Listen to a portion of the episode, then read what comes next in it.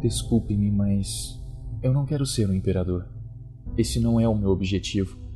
Eu não pretendo governar ou conquistar ninguém. Gostaria de ajudar a todos, se possível, judeus, gentios, negros, brancos. Todos nós queremos ajudar-nos uns aos outros. Os seres humanos são assim. Todos nós queremos viver pela felicidade dos outros, não pela miséria alheia. Não queremos odiar ou desprezar o outro. Neste mundo, há espaço de sobra e a terra é rica e pode prover para todos. O nosso modo de vida pode ser livre e belo, mas nós estamos perdidos no caminho. A ganância envenenou a alma dos homens e cercou o mundo com ódio. Ela colocou-nos no caminho da miséria e do derramamento de sangue. Nós desenvolvemos a velocidade, mas sentimos-nos enclausurados. As máquinas que produzem em abundância têm nos deixado na penúria. O aumento dos nossos conhecimentos nos tornou céticos. A nossa inteligência, empedernidos e cruéis. Pensamos em demasia e sentimos bem pouco. Mais do que máquinas, precisamos de humanidade.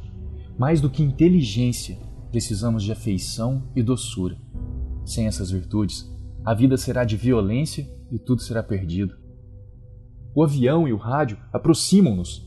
A própria natureza destas invenções clama pela bondade do homem, pelo apelo à fraternidade universal, à união de todos nós. Mesmo agora, a minha voz chega a milhões em todo o mundo.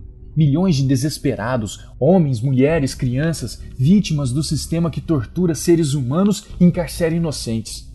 Para aqueles que me podem ouvir agora, eu digo, não se desesperem. A desgraça que está agora sobre nós não é senão a passagem da ganância, da amargura de homens que temem o avanço do progresso humano.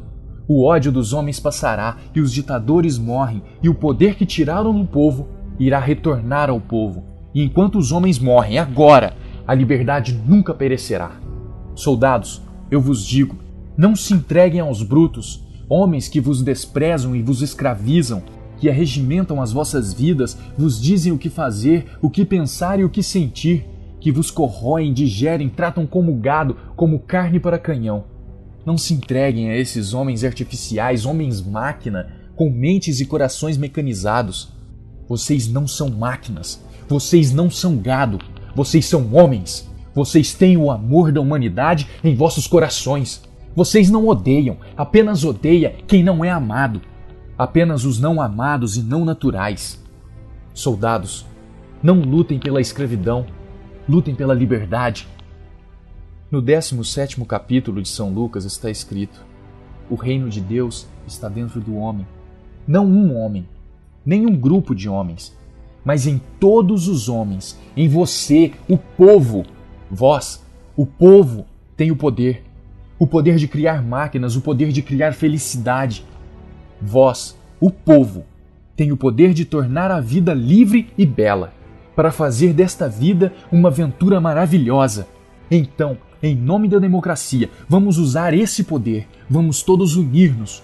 Lutemos por um novo mundo, um mundo bom que vai dar aos homens a oportunidade de trabalhar, que lhe dará o futuro, longevidade e segurança. É pela promessa de tais coisas que desalmados têm subido ao poder, mas eles mentem.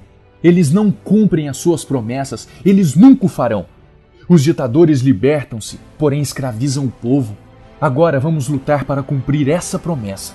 Lutemos agora para libertar o mundo, para acabar com as barreiras nacionais, dar fim à ganância, ao ódio e à intolerância. Lutemos por um mundo de razão, um mundo onde a ciência e o progresso conduzam à felicidade de todos os homens. Soldados, em nome da democracia, vamos todos unir-nos. Olhem para cima, olhem para cima! As nuvens estão a dissipar-se, o sol está a romper. Estamos a sair das trevas para a luz. Estamos a entrar num novo mundo, um novo tipo de mundo onde os homens vão subir acima do ódio e da sua brutalidade. A alma do homem ganhou asas e finalmente ele está começando a voar. Ele está voando para o arco-íris, para a luz da esperança, para o futuro, esse futuro glorioso que te pertence, que me pertence, que pertence a todos nós. Olhem para cima! Olhem para cima!